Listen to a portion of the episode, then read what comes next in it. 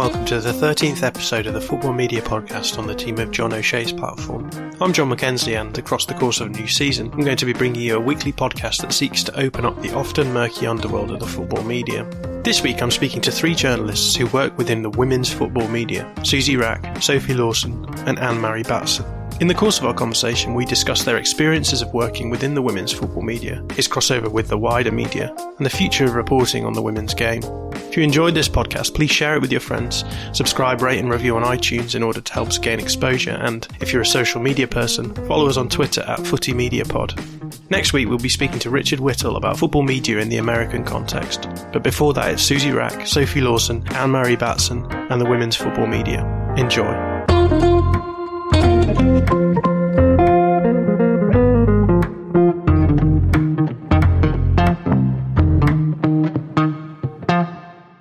I'm joined today by three journalists who tend to work in the women's football scene. Usually I get the guests to introduce themselves at this point, but obviously there's three people to get through. So what I will do is I will introduce them one at a time and then ask them to just give a little bit of a situational context, tell us what they're doing and how they fit into the media landscape. So let's start with Suzy. Suzy, could you tell us a little bit about your background, what you do and how you ended up doing what you're doing? Yeah, so I've had a bit of a weird, unorthodox journey into sports media in that I did an architecture degree at university and kind of came in through design at newspapers into writing, though had always written for fanzines and things like that. And now I write for The Guardian on women's football. I've had a weekly column for a year and a half now. And also do some match reporting and a bit of general news reporting, all related to women's football. I also work on the desk doing sub-editing and layout shifts too. So that's where I'm at. So you have that experience of the wider media in general then on the desk?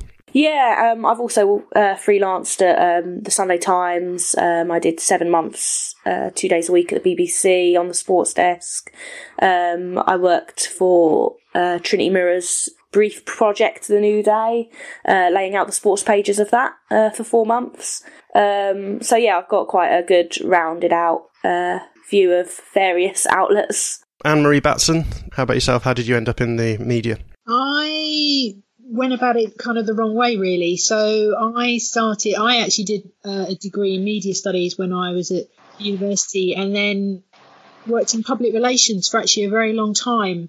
But in the back of my mind, I'd always wanted to be a sports journalist and having various conversations with people and doing a bit of research and sending myself on evening classes, day classes, work experience. I was continually told, don't do it because the industry is shrinking and sports is really, really competitive. And particularly as a black woman as well, you're going to find it very, very hard. And that kind of made me think, well, actually, I'm really going to go for it. So an opportunity presented itself when I was offered the chance to cover the England Lionesses, the England senior women's team for the Voice newspaper, which is a newspaper, national newspaper for the Afro-Caribbean community.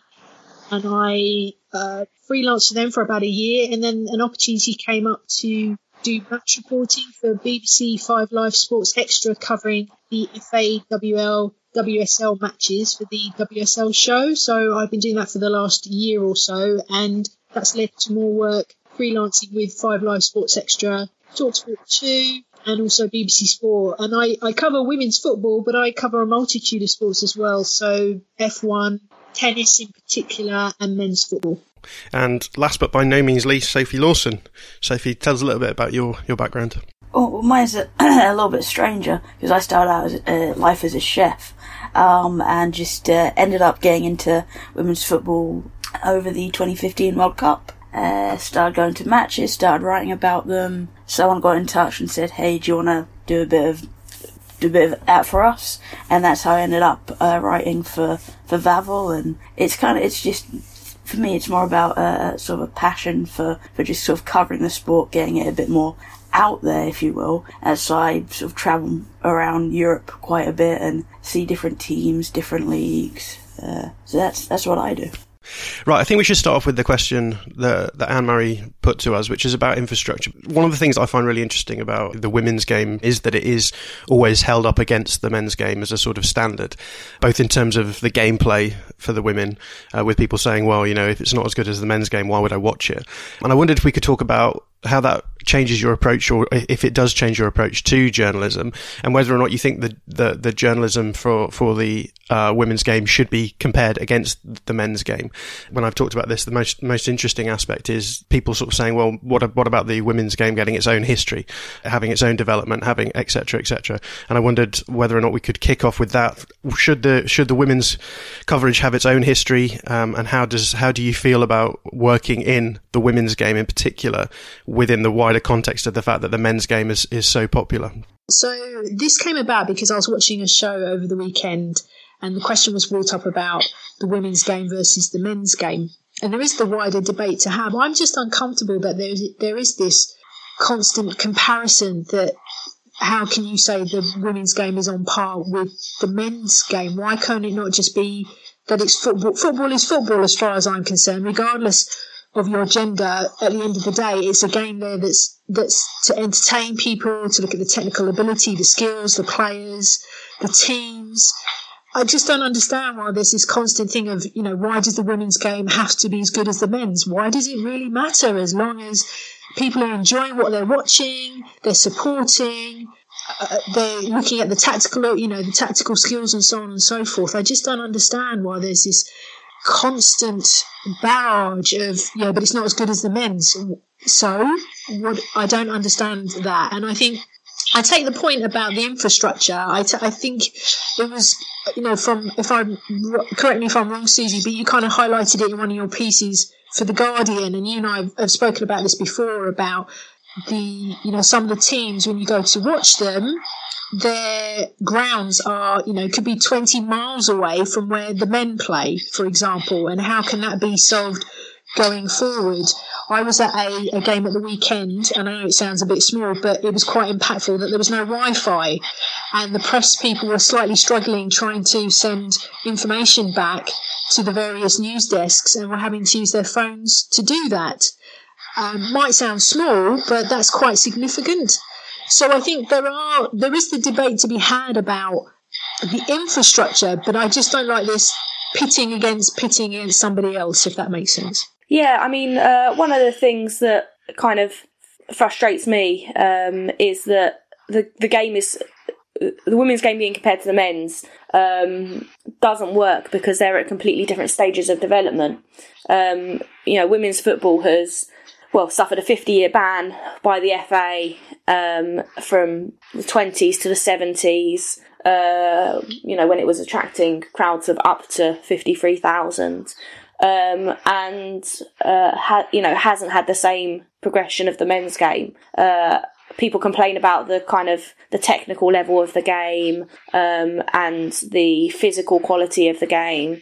Say it's not as fast or as slick as the men's, and yeah, that's of course going to be true because ultimately you've got players that haven't been playing their entire lives. If they have, they've been working, they've been studying on the side. It's not like you know your Ronaldos or your Messis, or even, you know, like your Jack Wilshers or whoever, you know, a bit lower down at that level, who are signed by clubs age 8 and then are trained to be professional footballers. In the women's game, they're working, they're studying. Football is you know, a passion on the side. That now for the first time they're starting to be able to make some money from. So for the very first time, we're getting a pathway from being a very, very young girl all the way through to professional football, where the technical level will improve massively as that develops. And I think that's going to be the real test of when you can start comparing the games. But they also, there's big differences. If anything, I think the women's game has more potential to actually be a more technically interesting game than the men's, ultimately, once you kind of get players coming through who are doing it their entire lives and are being trained by the right coaches and receiving the same treatment. Anne-Marie raised the great point about the difficulty for facilities, for media staff at grounds. I mean, well, firstly getting to grounds is a nightmare. I can't imagine what it's like for fans. You know, Brighton playing Crawley. Everton played, well, been playing all over the place. They played their match against Arsenal at the weekend in Southport, an early kick-off as well. It's not the easiest place to get to at the best of times. All games are played on Sundays at the moment, generally, so you've got the problem of engineering works and reduced timetables. Then you've also got generally pretty poor media facilities within those grounds. I've covered men's games, and it's just a whole other level of service you get at grounds. At Birmingham, there's two seats with tables. One has a restricted view of one of the goals. West Ham apparently doesn't have any tables at all. You know, real basic stuff that journalists need to be able to cover the games properly. So, you know, it's all right to demand and say that there should be more coverage of women's football, but it would be nice if the environment was a little bit better. Arsenal, it's very difficult to get to the toilet at half time because you have to fight through the crowds because the press box isn't that near any toilet.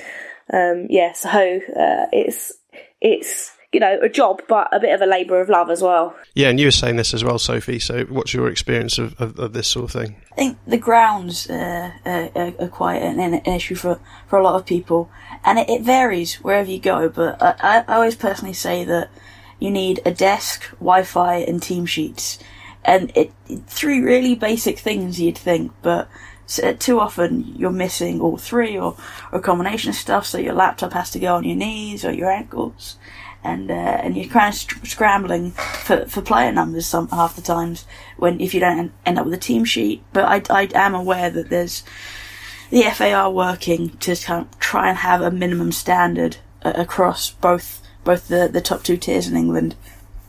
But it's, you know, there's only so much you can do. Can I throw one in there with what Sophie said? Another one is formation. I'm always really, there's a big smile on my face when I see Suzy at matches, because then I can ask her what's the formation, because that's the one thing that I do struggle with. And when I'm doing match reporting, you know, live on the radio, that's one thing I want to ask about formation and look and see how they're setting the teams up. I can't actually work that out until they're on the pitch, which by then is too late. And you will see, correct me if I'm wrong, but you will see on Premier League days on their social media channels, they'll put out the formation of their teams. Some of them print it at the top of their team sheets as well, which I think is really good. Have a little pitch with the formation and the numbers of the players in formation. I think part of the problem with that is, well, I mean, they do it in the men's game, so it's not like it's not doable. But the FA and clubs forget that we're not journalists in the same way that men's journalists cover men's football. That, you know, if, for example, you know, you've got a Guardian journalist covering Manchester United, they will just cover Manchester United on the whole. They will be there week in, week out. They'll be watching the tiny machinations of how the team changes, of who's injured, oh look, that player's shifted slightly inside, and we're a much smaller operation in that often it will be one person from one outlet covering the entirety of English women's football and possibly women's football abroad, and so you're not at a game of one club every single week to follow those things, so you kind of, you know, need to be helped a little bit with that. You know, it's not a gap in knowledge, it's the fact that we're trying to do it for 20 or 30 teams at the same time, which is not an easy task. When we were coming up with the running order, Sophie had a tongue-in-cheek, well, I guess it isn't even tongue-in-cheek, but a comment about how often you'll have the word kitchen in response to an article about women's football. And I think there's a serious point here about, you know, yes, being compared to the men's game, but also having to face a huge amount of, and we're going to talk about the abuse that the players get later on, but what about in terms of as being just a journalist, to what extent do you experience that sort of abuse and or negativity even in your work? All the time. I think every article I write now, the Guardian moderators moderate every single comment because I think they just got sick of of watching the just kind of off-topic dismissal and abuse of women's football generally. And I think that's it's a good thing they do that, but it does stifle the discussion a little bit. I mean, I get people sliding into my DMs on Twitter because they're open for stories, to slag off articles. I've had personal emails to my personal email address, slagging off things I've written. And I mean, it's kind of a bit, you're kind of so used to it, it's just a bit water off a duck's back for me. But I could see, you know, particularly for younger, newer journalists, it could have a bit more of an effect. Just echoing what Suzy said, really. Again, I don't understand it. I don't understand why we have to continually defend our right to work in the space. We're doing a job at the end of the day, and as Sophie mentioned earlier, it's a passion as well. Why do we have to justify doing something that we love because of our gender? I don't understand that, and I'm hoping one day someone can explain it to me, because until that time comes, I'm going to keep doing my job, as I'm sure Sophie and Suzy do so too. It's this sheer unoriginality of going through and seeing the word kitchen and sandwich over and over again. Like, if you're gonna say no one cares, take the time to write out a comment. At least come up with something that you haven't seen 1,000 times before. Yeah, the amount of people as well that will, you know, bust out a comment like that or a tweet, clearly having just read the headline of an article which I haven't written, and not, you know, making some stupid point that is well and truly taken up in the article itself. Is that's the most frustrating thing, is when you've not even read the piece but have taken the time to just come on just to have a pop at women's football in those kind of very broad, cliched ways. I'd like to sort of push you all further on the question about whether or not you feel as though you are first and foremost a football journalist or a women's football journalist especially when you're working in the women's game. Should that matter? Do you feel a part of the wider football or sports media? For me, there's no difference. I think I've covered all of one men's game, which was probably one of the worst games I've ever seen, which says a lot about I think it was Brentford, Norwich. It says a lot about both those teams. But for me, it's, if you're just covering football, it's football. It doesn't matter if it's women or men. It doesn't matter if it's English or Norwegian. It's football. So I guess from my point of view, as I mentioned, I don't just cover women's football. I cover a few other sports as well. So to me, I'm a sports journalist and a sports broadcaster. If someone calls me a women's football reporter, I have a smile on my face. If someone says, "Oh, you're just a journalist," I still have a smile on my face. That's my job. I'm very lucky and privileged to work with some fantastic people and get to do something that I love pretty much every day. So whatever I'm called, it doesn't bother me in the slightest, apart from obviously something rude and abusive and offensive. Yeah, similar to me, really. I've always considered myself a sports journalist generally, you know, working on desks, doing sub-editing, layout, and various other roles within different organisations. I've covered all sports. I got incredibly into golf, much to my surprise, 2 years ago during the FedEx Cup at gone 2 a.m. in the office of The Guardian. I even found myself slightly getting into chess the other day. So I just love sport. So whilst, you know, I'd say I would describe myself as a women's football journalist as well. That's essentially my main freelance role at The Guardian at the moment. I've covered men's football matches. I've edited horse racing copy, cricket copy, rugby copy, you name it. So I kind of see myself as a sports journalist with a bit of a specialism in women's football. Suzy, you had a question about the amount of coverage that women's football gets, whether or not it's justified, whether or not outlets should feel any responsibility to cover. Can you expand on that for us? It's one of the things that always comes up in the below the line on articles, in the comments, The Guardian is wasting its time with all this coverage of women's football. They're just being PC. It doesn't deserve it. It doesn't get the audiences to warrant the amount of coverage it gets. My reply is that, well, I mean, firstly, if you know, you look back historically, like I say, the ban on women's football for 50 years, the fact that they couldn't even play in in affiliated grounds, that, you know, it was relegated to parks, and dropped off the back pages as well, and there was no real fight from the media to kind of protect it as well. I mean, there's a great book, I think it's called From the Front Page to the Back Room or something like that, or From the Front Room to the Back Page, the other way around, which go through a history of sports media and describes the kind of the mutual relationship that football has to the press, in that, like, the press have very much helped bring football to where it is today, at the same time as being very, very reliant now on the beast that it's grown. And I think there is a bit of a responsibility on the FA, on clubs, and on journalists to cover it, to cover women's football properly.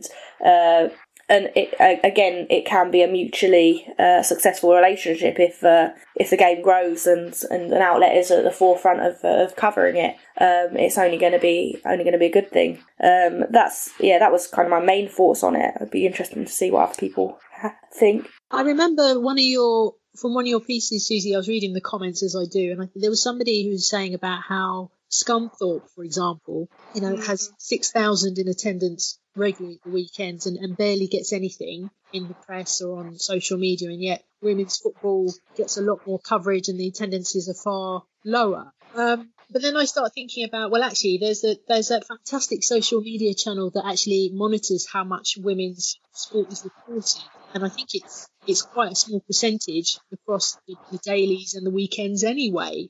So I guess if you're a fan of Scunthorpe, then of course you're going to feel aggrieved that you feel that your team's not getting the coverage it deserves. But at the same time, as you've rightly pointed out, women's football was banned effectively for 50 years. It's still trying to claw its way back into the public consciousness. So anything we can do to help that grow, I'm all for it. Yeah, I kind of feel that for women's football, half the time it feels like you're fighting a battle just to get people aware of it. So any exposure you can give it will always try and it will help to grow it.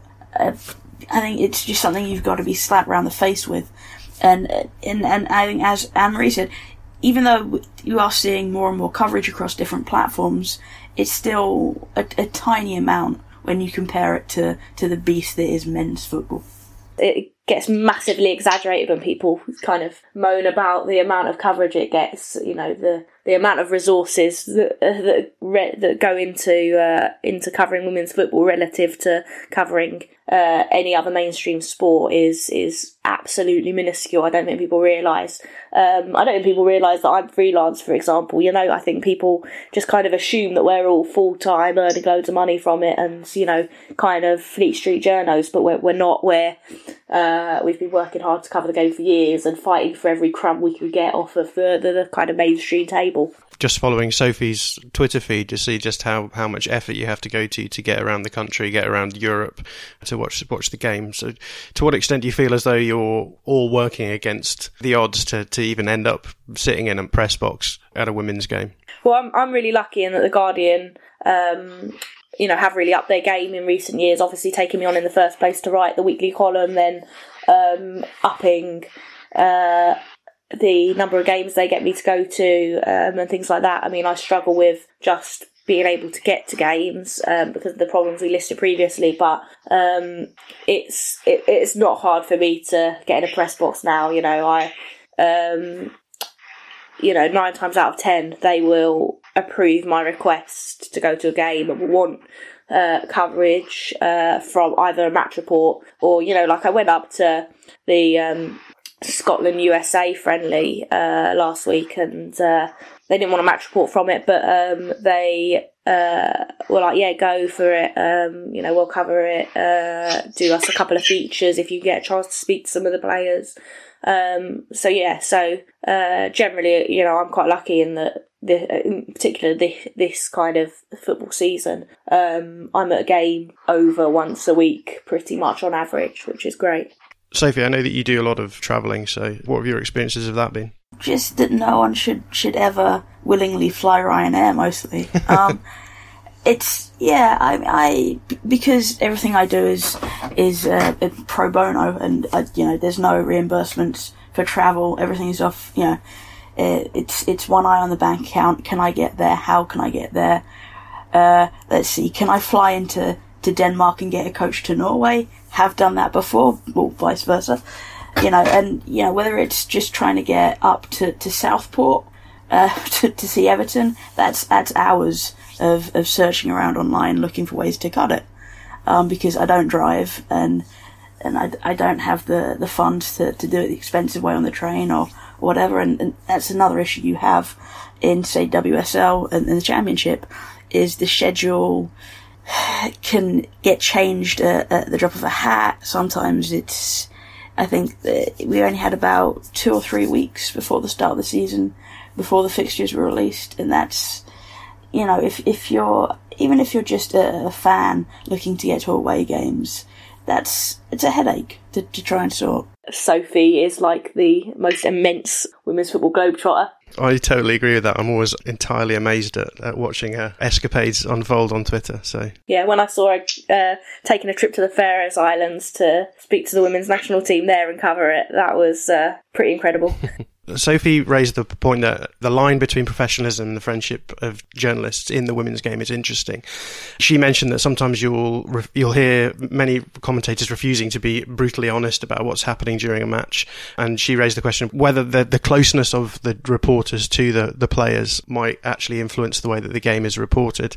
Any thoughts on this? I mean, Anne-Marie, you'd be the person to go to for this because you do a lot of commentary. Is there any extent to which you feel as though the closeness that you get to the players in the women's game actually affects the way that you report? It's a really interesting point, actually, and it really got me thinking, because as I mentioned, before matches I'm required to go and interview the managers before kickoff and then interview them immediately post-match. And of course, if somebody's won the match, if the team has won, then it's all joy and happy, and of course if you've lost, it's the slightly more trickier prospect. The way that I do it is to ask the difficult question, but in an empathetic way. So, for example, and I love talking to him, Lee Birch for Yeovil Town, of course. Before they had that win the other day, they'd lost a succession of matches, and having to interview him post-match, asking those very difficult questions, but coming from a point of understanding, but at the same time questioning why things were not clicking or why things weren't happening on the pitch, and then seeking answers as to what he was going to do about it. And all props to Lee. He's very honest and he's very straightforward, and he'll give you the answer. Other managers, I'm afraid to say, it's a more trickier prospect, asking those difficult questions. But I try and be the person that wants to get that information teased out of them to understand how they're going to make it right or what improvements they're going to make. I don't see myself as friends with the managers. I'm there to do a job, of course, but I'm also coming from a point of view of a fan as well, and trying to understand where things are going right and how things have clicked and when they haven't. I'm never going to be that journalist or broadcaster who goes in for the kill, in inverted commas. That's not what I'm about. That's not my values. I'm somebody who's just who's very honest and open and wants to understand, and I try and put that across in my questions to them. Suzy, what about yourself? Because obviously you'll have had a lot of exposure to a lot of the players and the managers. Yeah, I think it's important to build good relationships with players and managers.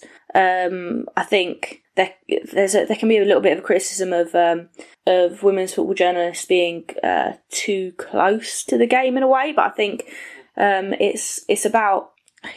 I mean, you look at some of the men's journalists. Look at Ian Abraham's Moose on TalkSport, who is taking selfies and wishing happy birthday to his best mates and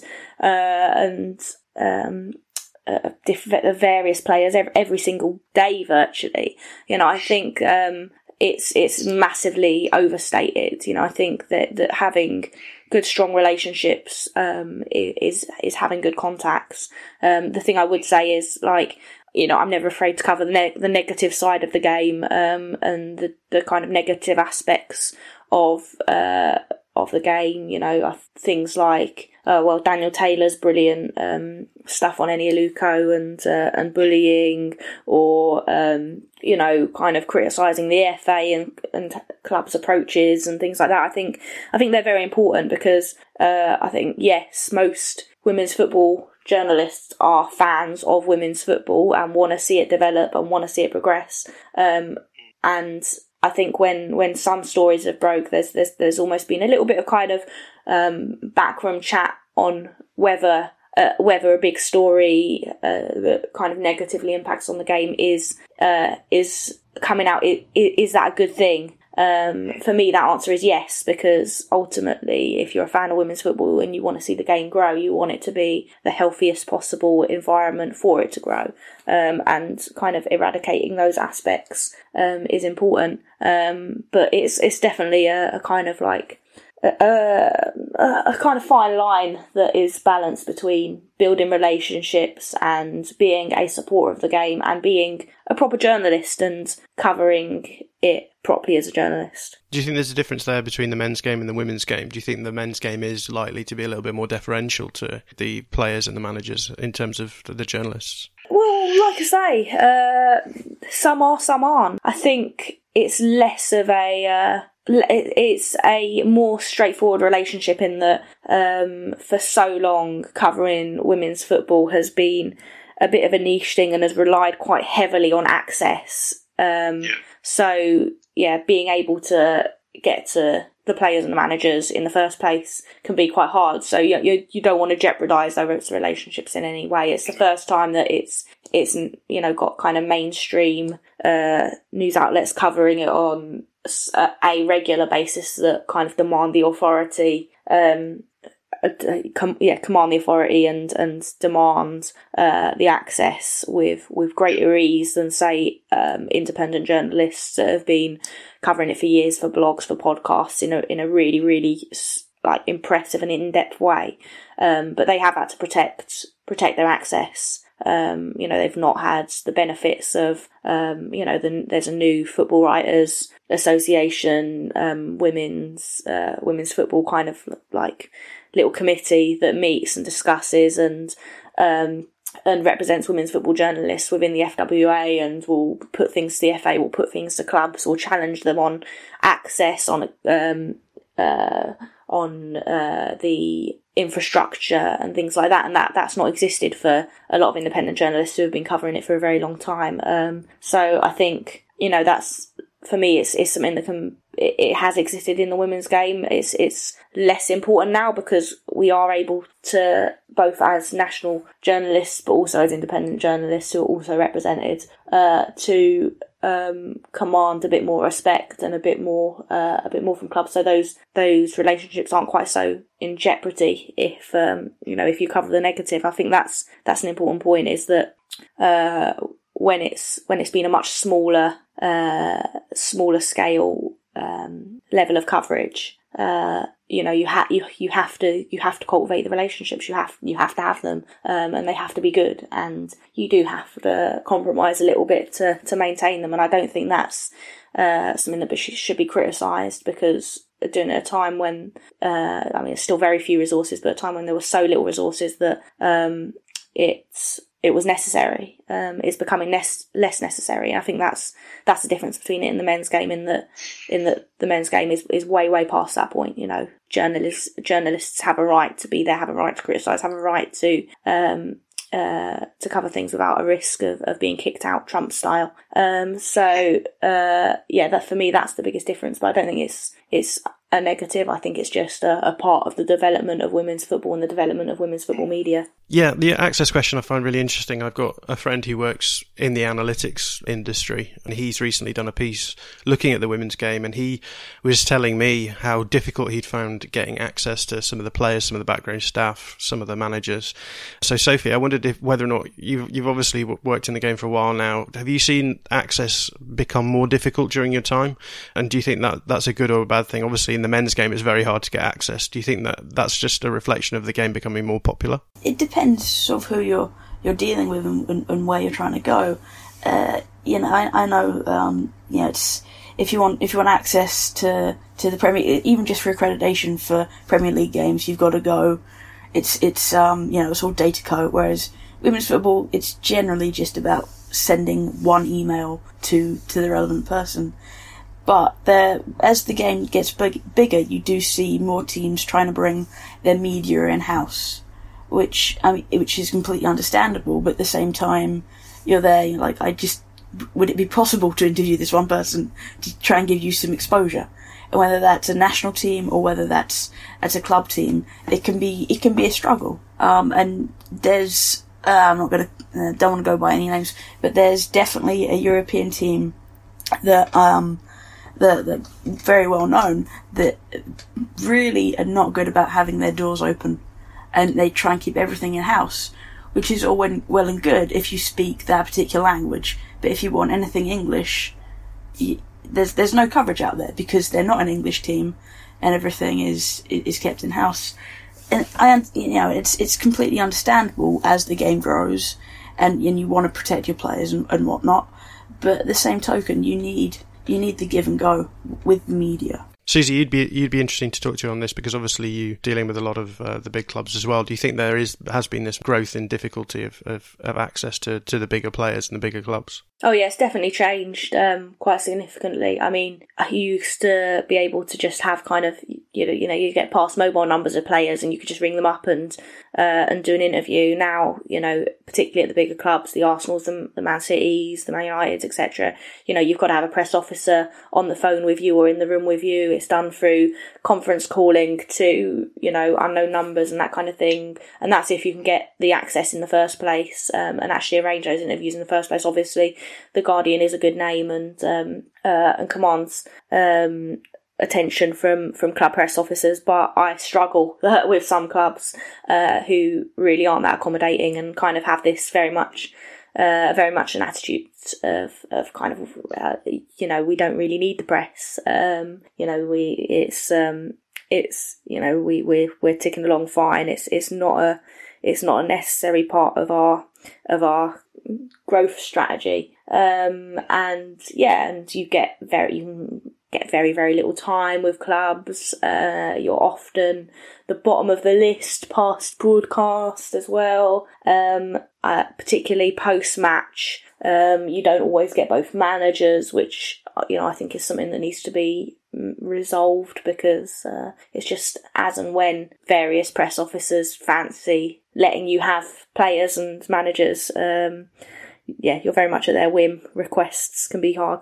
You can wait weeks to hear back. It has changed. It used to be a lot more open. It used to be, you ring up the club, you say you want to speak to this player and you get to speak to them. It's not like that anymore. Do you think that's because the press offices are being agglomerated together, so the men's and the women's game are being sort of brought under the same press office, so that the women's game is being sort of treated with the same sort of rigour that you'd expect from the men's press office? Yeah, I think it is that, and I think that it's disappointing because I think one of the things that makes women's football quite special is the kind of the interaction of players with fans and the press and the stories and the backstories of players and how they've got to the stage they're at, and things are like some of the most interesting sides of the game, and it does cut that off, and you start getting the blander kind of more cliched answers to questions that you hear come out of the likes of the top players in the men's game's mouths, the things that are just kind of standard dull answers that, don't have any depth to them, don't have any thought behind them, and are just kind of safe, playing it safe because they're scared of saying something out of turn. Whereas previously it was you would get quite a rich conversation with a lot of them. Let's move on to the question about ACL injuries. Obviously, the sad news this week was that Jordan Nobbs has just picked up an ACL injury, picked up on Sunday, I think. We've got a question here about, obviously, ACL injuries being more prevalent in the women's football than men's. To what extent do you think that will impact the professionalisation of the sport? I think, obviously, the more professional the sport becomes, the more likely they are to be sort of kept at the limit of their, I guess, bodily capacity. Do you think we're going to start seeing more and more ACL injuries, and do you think that could impact on the game? For me, it's the biggest thing is about resources and facilities for women in the game. It's been like scientific studies suggest that women are more likely to suffer these injuries because of bigger hips and that meaning that you kind of the alignment of your knees is different, and you will land on them or twist them in a different, worse way than men will. And it's obviously a very nasty and long rehabilitation process. And one of the things that kind of is particularly frustrating is that in a women's game, contracts are often quite short as well.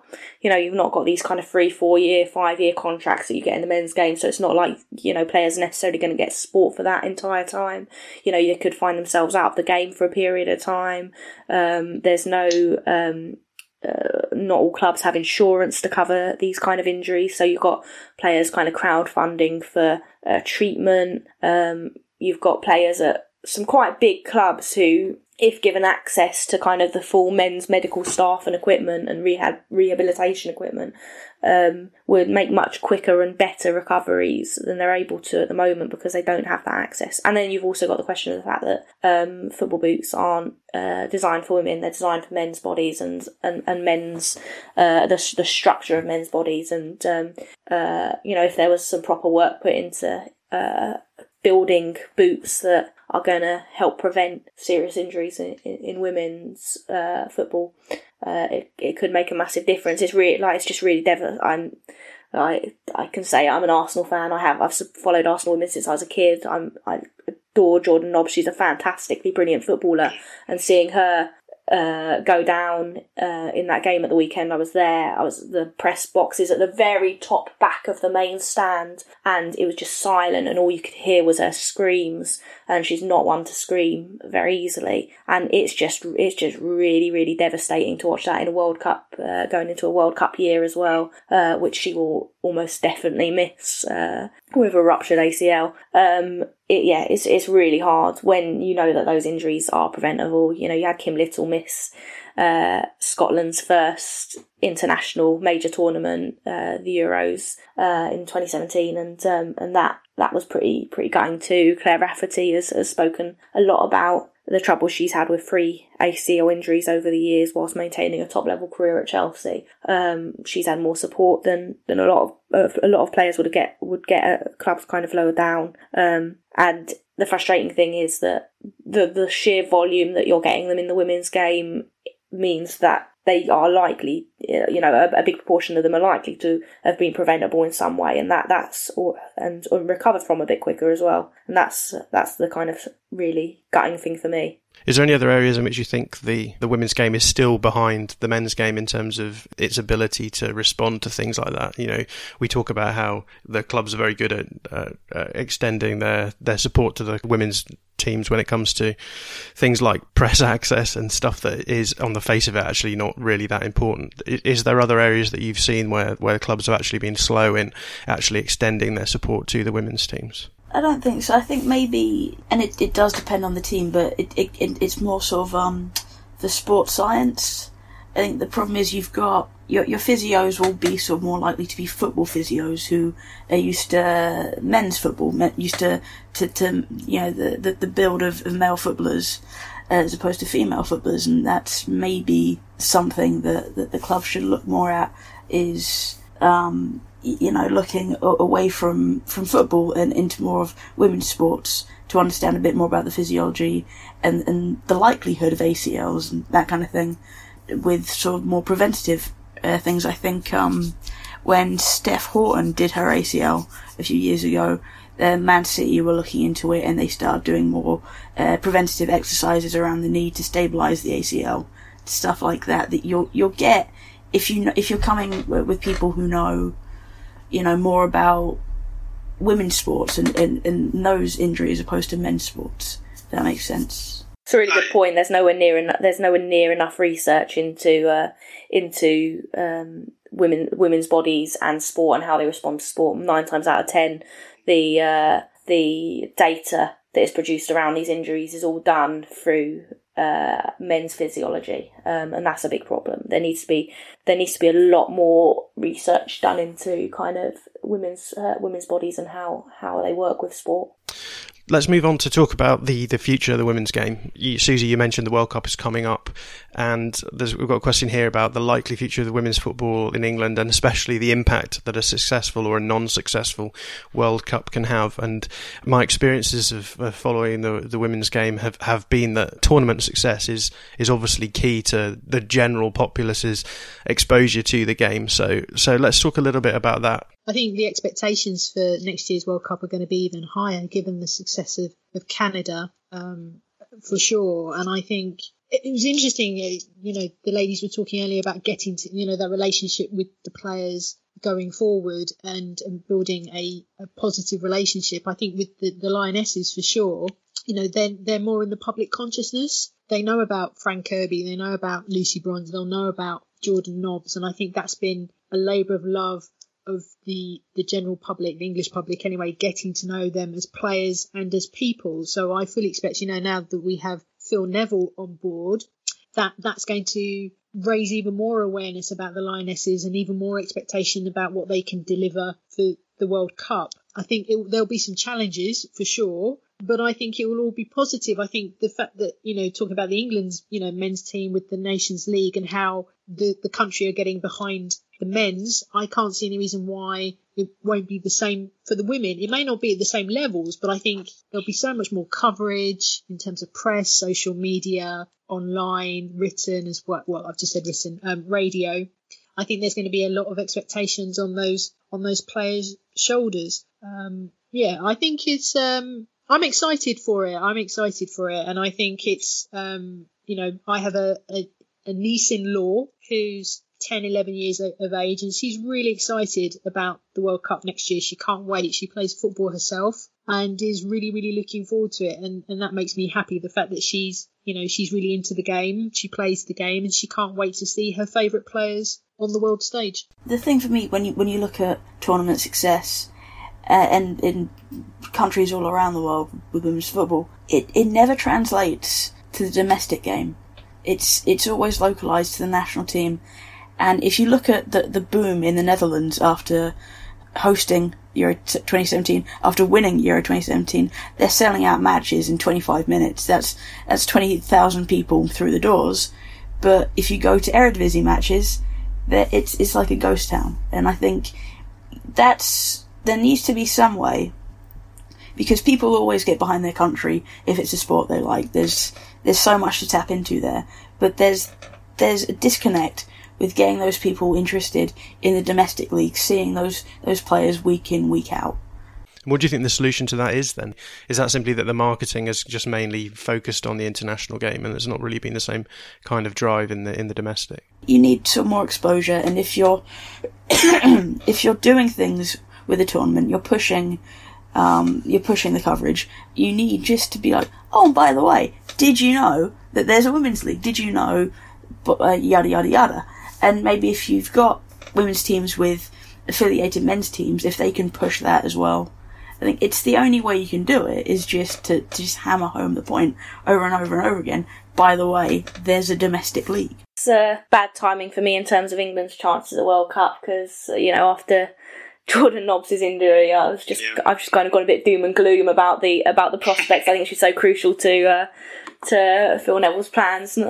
They've got a brilliant team anyway, but that's got me down on the chances. I think Sophie made a really good point about the Netherlands, who are getting kind of tens and tens of thousands to friendlies, let alone to kind of main qualifying internationals and things like that.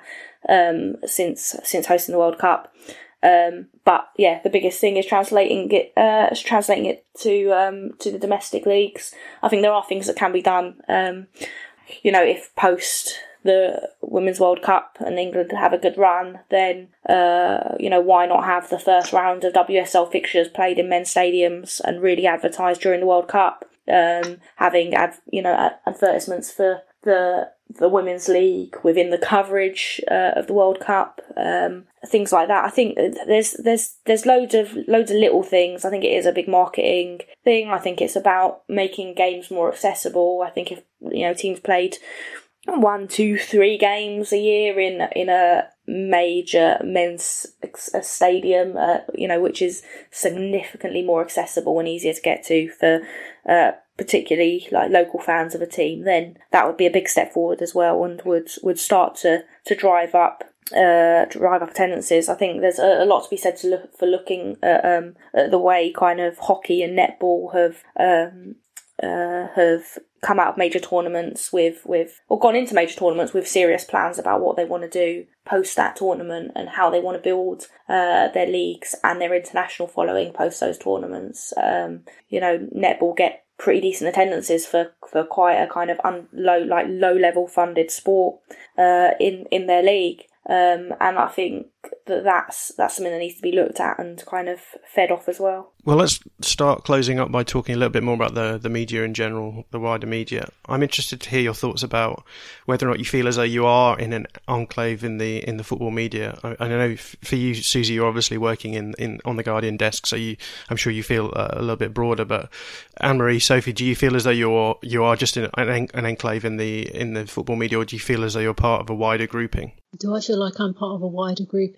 Yes, I would say so. When I've written pieces for the Voice newspaper, for sure. And as I mentioned earlier, I cover tennis as well and a little bit netball, as Suzy mentioned. So I do feel that I am part of the wider media. I feel that. Whether if people actually see that, I don't know. So I think the question is what can I do about that? And I think it's, for me personally, continually putting out good pieces of work, and talking about the different, and talking about not just about what happens on the field of play, but also the politics around the women's game, for example, the politics around the men's game. That's something that I'm very interested in, very much so. So I try and bring that across as well, because some people, they do enjoy match reporting, but they also enjoy the business of the sport as well. And I try and reflect that in my pieces. So I do feel like I am part of a wider media. I think the onus is on me to keep putting out good content, good quality pieces, and hopefully I can demonstrate that I am part of that wider movement. I feel it actually incredibly niche. Whether it's because I'm not a part of mainstream media, whether it's just it's women's football. When I went to St George's Park for Phil Neville's first press conference as an England manager, as he was kind of unveiled at the start of the year, and because it was Neville, and because there was all the interest and everything still with the fallout from Samson, there was a huge presence from the mainstream, and it's journalists of, but you wouldn't have talked to because they do men's football, and there was a moment when Phil was fielding questions. He was sat in the middle of the circle, and they were all sort of grouped around him. And the people exclusively who do women's football were sort of sat behind, off of this group. And it just was an us-them situation. And I think that's kind of how I sort of see myself. They're there, but I'm off here just doing women's football. Just if you need any information about sort of the Swedish league, you can come to me. That's fine. I'm not gonna. I don't belong in that group. Yeah, I kind of feel like I straddle both a little bit. I've got a good relationship with Sophie and a lot of other journalists that exclusively cover women's football, and then I like to make it in this industry. I've done a lot of networking, which is key to journalism. Yeah. So I do, like I say, I've worked at various different places and built relationships with a lot of different people who cover a lot of different sports and a lot of different men, women, journalists of all different levels, but I do kind of feel like I am, kind of in a little bit of a pigeonhole within the mainstream as well. In covering women's football, I don't think many people know that I have covered men's football. I don't think many people know that I follow men's football or that I follow tennis and Formula One and things like that as well. I mean, and that I do the desk work that I do to help make ends meet and stuff. So yeah, I don't, I kind of, in fact, I feel like I straddle kind of three strands in that, I kind of am I feel a part of the women's football team.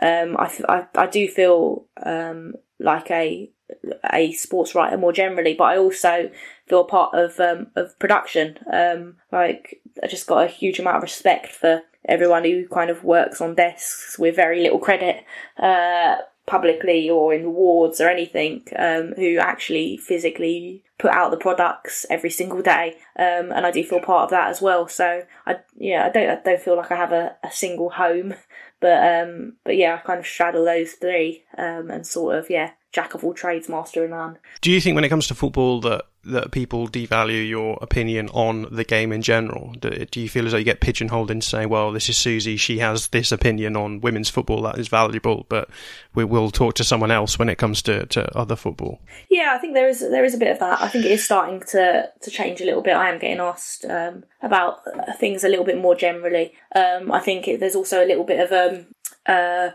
disconnect between I want to say journalists and ex-professionals turned journalists. And I think it is a problem in the men, not a problem, it is a thing in the men's game as well, where you've got a lot of pundits and things and writers who were professional sports players. But in the women's game, I'd say that's even more so. And it's not to say they haven't massively earned their stripes. People like Alex Scott, I think, is absolutely fantastic. And I think a lot of people don't know how much work she did behind the scenes to get her sports journalism degree, writing columns when she was pretty young, and doing a lot of stuff in the background. People think she just kind of jumped from the pitch to the newsroom. She didn't. She did a lot of behind the scenes work. But I think there is I will often feel like my kind of, because I've not played professionally. I did play when I was younger for various teams, but because I've not played professionally, that it matters, that my opinion matters less. And in the men's game, you get exactly the same thing happening, but it's almost the opposite way round, in that the journalists have the authority and the professionals are respected for their their take on professional football, but are not necessarily seen as well-rounded journalists in the way that the kind of the career journalists are. I think that's a little bit of a difference, and is something that I grapple with a bit. That if an organisation is looking for a women's football journalist, they'll probably look for an ex-player before they look for who is a name, before they look for a women's football journalist or a journalist. I don't think it's a conscious thing, but I think it's about how they think they can sell women's football. If you've got a name attached to it, they think that will help, rather than necessarily the content that they're putting out, which, it's just a hard one to grapple with, but it's an interesting process. Anne-Marie, Sophie, have you got anything you want to add on the sort of idea of being pigeonholed into being allowed an opinion on women's football but not men's? Just ditto everything Suzy said, actually. As she was speaking, I was nodding my head. Sophie? Likewise, really. I ask a question on all of these podcasts about the future of the media. What do you see the future of the media being? Let's talk particularly in terms of women's football here. How do you see the future of the women's football media going, and how do you see yourself fitting within it? I think digital is now starting to play a really, really big part. We talked about demands on managers and players' times in terms of interviews. We've now got, Facebook now involved in terms of broadcasting matches, as well as it being on the red button and on the radio, and in the written press as well. So I think you'll see now more over-the-top providers, hopefully, putting in a bid to show more matches, whether it be via Facebook or YouTube or something similar, even Netflix maybe one day. I think that's something that is going to happen for sure. And how do I see myself fitting into it? I see myself fitting into it as somebody who loves the game, who wants to see the game grow, and any part that I can play in that, I'm a happy person. I'm aware of, as I mentioned, the digital side of things, so it's the onus is on me to keep up to date with trends and seeing how the game is growing through digital channels and wanting to be a part of that. But I can only see the game going up. I think the interest is there. I think it, as the ladies mentioned earlier, it's about exposure and it's about raising awareness, and the club's playing a big part in that. I hope that they'll keep their channels open for us, so we can still speak to players and speak to managers and get to know them. But I do believe that digital is going to play a really, really big part, and I do see myself as a part of that. I'd agree. I'd say it's going to... I think we are just moving much, much more towards digital in terms of obviously broadcasts, but putting out relevant content, you know, interviews, it's, you're not going to be reading them so much as you're going to be watching them, sort of things like that. And I think just... especially for women's football, it's more likely to drift away from traditional print media. It just sort of seems like, you know, if you're battling against how much people want of it and how much you're budgeted to put out, it's far easier if you've just got a clip you can throw forward as opposed to getting someone to write something. And I have absolutely no idea what role I'll be playing. I probably might find me somewhere in Germany or something, so reporting on the lowest echelons of German non-league, something like that. That seems about right, I think. I think the interesting thing about women's football media is that it's growing, and I don't think it's going to stop growing because women's football is growing. And I think things like, obviously, the World Cup, but also, you know, England most likely hosting the 2021 European Championships, so they're going to have a big impact. So where mostly the industry is shrinking, it's a little growth area. So it's a good place to be. I'd agree that, you know, kind of the future is very digital, but I think there will be space for print media within that as well. I don't think it will ever truly die, though I think you'll see big changes. I think it will change its form, more specialist publications and more kind of long form and less daily stuff, I think, is probably more likely, but it's just me, kind of my personal thoughts. I think one of the interesting things about women's football media is because it's a little bit new, there is a chance to be a bit more experimental with it and a bit more freedom to try and do something different. You know, there's a standard way you will write a match report for a men's football match, and a way you will do an interview, and a way you will do a feature and write it and report on it. Why not just throw that all out? You know, most people who read a match report will have probably already seen or the score, know the game, seen who scored, have read something like online within minutes of them finishing if they're interested in it. So is a traditional match report actually that necessary anymore?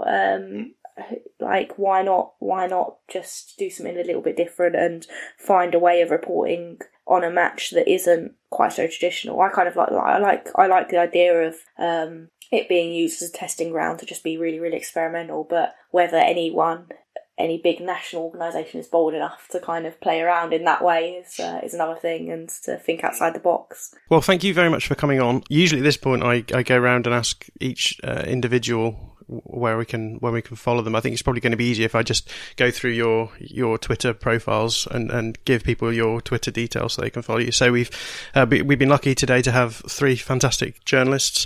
Sophie Lawson is at Lawson_SV. She's a freelancer, match reporter, and apparently a pancake maker, and editor of Woso VAVEL. So if you can find her at Woso_VAVEL, and also at shekicks.net, where she's a contributor. Suzy Wrack is a football writer for Guardian Sport, so obviously her stuff is going up at Guardian_Sport. Suzy is at Suzy Wrack, that's SUZYWRACK. She's a freelance journalist, a designer, an FA Level 1 coach, a jack of all trades. She calls herself a member of Women in Football, which can be found at Women in Football. Anne-Marie Batson is at Anne-Marie Batson, ANNEMARIE, Batson, as in Brendan Batson, is that right? That's right. That is right. She's a sports broadcaster at BBC Five Live Sports Extra, which is at BBC Five LSX, and also at Talk Sport 2. She's a contributor at Love Sport Radio and a journo at The Voice News, and also is an event host. If you want her PR, that is at Amberglass PR on Twitter. Guys, thank you so much for coming on. It's been great to chat, and we could have carried on, no doubt, for much longer. So thank you very much for coming on. No problem. It's been great. Thank you. Thanks for listening to the Football Media Podcast with me, Jon Mackenzie. If you enjoyed the episode, please subscribe, rate and review on iTunes, or follow us on Twitter at FootyMediaPod. You can tune in next week to hear Richard Whitall talk about football media in the American context, but until then, have a good week. Goodbye.